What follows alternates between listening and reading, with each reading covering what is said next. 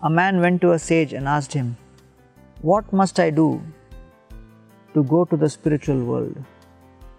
The sage said, Well, you have to show compassion to everyone, including your neighbor.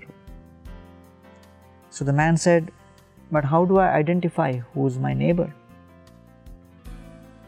So the sage said, Once there was a man who was a merchant, and after doing his business, he was walking through a forest.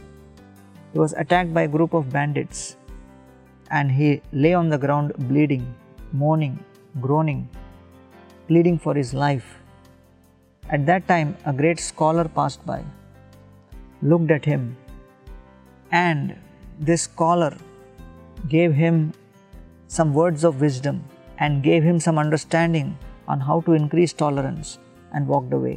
After some time, there was an ordinary farmer who was on a horse and he saw this man laying on the ground, bleeding almost to death.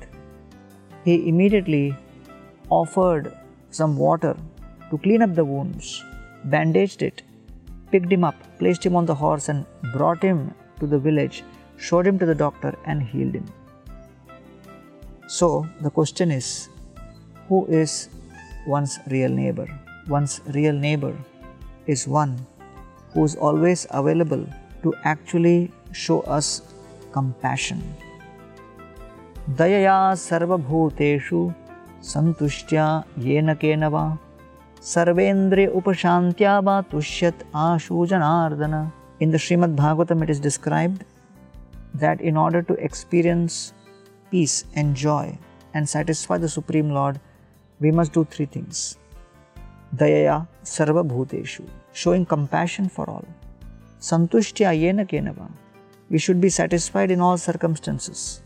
Sarva indri upashantyava, and that is only possible when we control our senses. When we control our senses, then we are focused on how to please and satisfy Krishna and not concerned with how to satisfy our own senses. By following these three principles, Tushyati Ashu Janardana, we are able to please the Supreme Lord. Therefore, we must show compassion to each and every person, considering them to be our very neighbor.